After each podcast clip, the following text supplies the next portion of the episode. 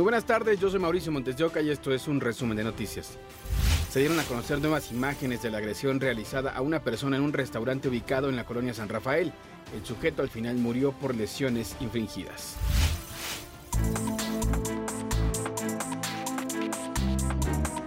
Han salido a la luz nuevas imágenes sobre lo sucedido la noche del 8 de enero en la cantina La Polar, en donde un cliente murió presuntamente por una golpiza realizada por trabajadores del lugar a un cliente. Una cámara captó cómo la víctima fue abandonada en la calle, bolseada y al final, el intento por tratar de borrar las huellas de lo sucedido. En la oscuridad se alcanza a observar cómo la víctima es arrastrada hasta la calle, fuera del establecimiento. Ahí lo dejan en el suelo, varios se acercan a él, pero lejos de ayudarlo, le sacuden una mano aprovechándose de que está completamente inconsciente. Lo siguen manipulando, le jalan una mano y lo ponen boca abajo. Le meten la mano a sus bolsas. Parece que por fin lo dejan, pero otra persona se acerca de nueva cuenta y también lo bolsea. Minutos después, se ve a su acompañante que se acerca y se hinca frente a él. Impotente trata de ayudarlo. Finalmente llegan las autoridades. Entre la oscuridad se observan los destellos rojos de las torretas. Luchan por salvarlo y le dan reanimación cardiopulmonar. Luego de intentar salvarle la vida, lo suben a una ambulancia. De acuerdo con el reporte oficial, al llegar al nosocomio, lo declararon sin signos vitales. Pero las cosas no terminaron ahí. Un trabajador sale con una cubeta y un trapeador. Comienza a lavar justo en la zona en donde estuvo tirada la víctima para borrar las huellas. Las autoridades ministeriales ya han hecho el acopio de los videos de las cámaras de seguridad y están identificando a los probables participantes, quienes lo golpearon y quienes intervinieron en todo lo que le hemos presentado. Mientras tanto, el restaurante continúa asegurado por el Ministerio Público. Ricardo Torres, Fuerza Informativa Azteca. En este caso, dictaron prisión preventiva a Román Ignacio Torres Ramírez, jefe de Ballet Parking, acusado de participar en el asesinato de Antonio Monroy en el restaurante La Polar ocurrido el domingo. Hasta ahora es el único detenido. La defensa del exsecretario de Seguridad de México, Genaro García Luna, solicitó al juez Brian Cogan que permita presentar en su juicio fotografías de su cliente con altos funcionarios de Estados Unidos, así como declaraciones escritas de algunos de ellos. Esto para demostrar que en vez de los nexos con el narcotráfico, de lo que lo acusan, participó en una guerra contra las drogas en estrecha alianza con el gobierno estadounidense. Falleció la jefa de la unidad antisecuestros de la Fiscalía de Colima, Marta Esther Rodríguez, luego de ser atacada a balazos. El hecho ocurrió esta mañana cuando la víctima descendía de un vehículo oficial a las afueras de su domicilio ubicado en Villa de Álvarez. La Fiscalía Estatal abrió una carpeta de investigación para esclarecer los hechos y dar con los responsables. Se tiene un déficit de policías en el área metropolitana de Nuevo León porque fueron enviados a reforzar la seguridad en Salinas Victoria tras enfrentamientos y el hallazgo de dos cuerpos en esa zona. Tras el asesinato de un empresario ganadero de 85 años de edad y de uno de sus trabajadores que fueron calcinados por integrantes del Cártel del Noreste en un rancho en Villa Aldama y el enfrentamiento previo entre delincuentes y policías en Salinas Victoria, las autoridades de Nuevo León reportaron que se logró la detención de 30 criminales implicados y afirmaron que ya se reforzó la seguridad con más uniformados en brechas de jurisdicción estatal y hay coordinación con los estados de la región norte del país. Además de los 30 criminales capturados, el saldo reportado es que hubo otros 7 delincuentes muertos, 3 policías caídos en el cumplimiento de su deber y 26 armas aseguradas. 30 detenidos del mismo grupo del crimen organizado, 2 de ellos abatidos a tiros en enfrentamiento en Salinas Victoria y 5 fallecidos durante la persecución.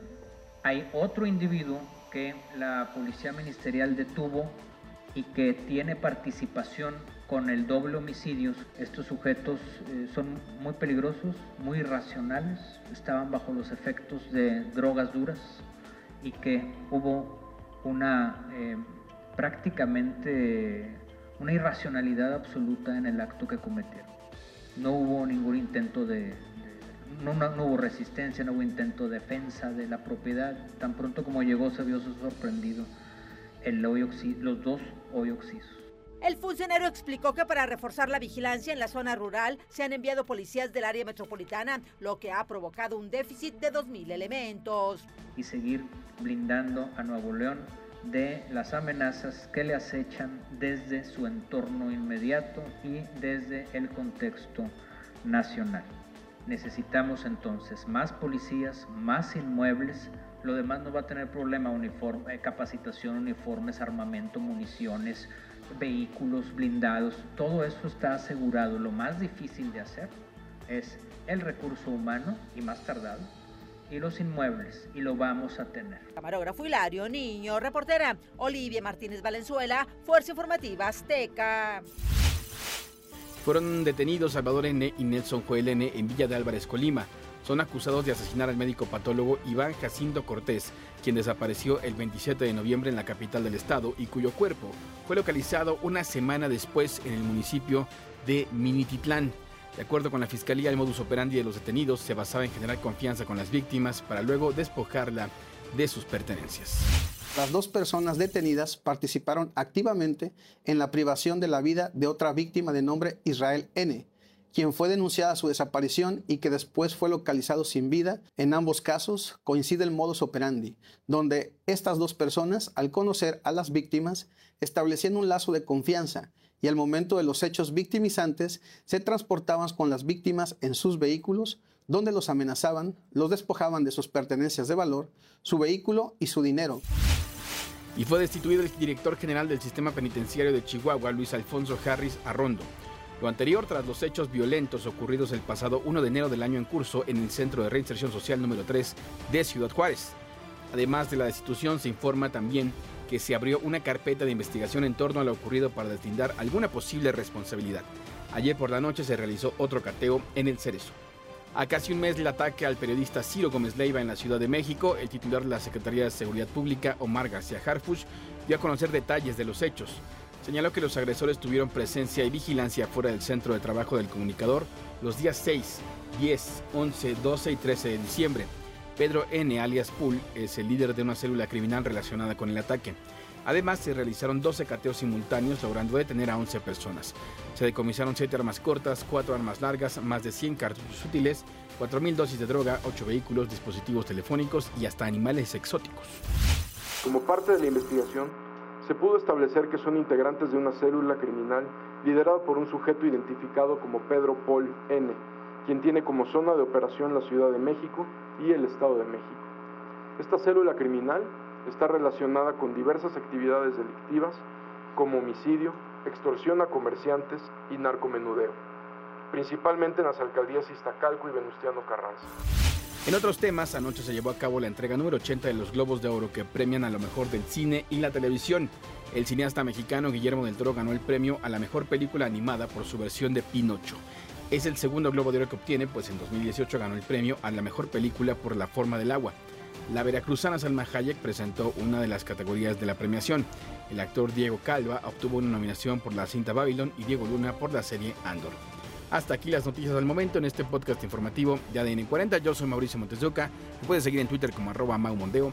Nos escuchamos. Hasta la próxima.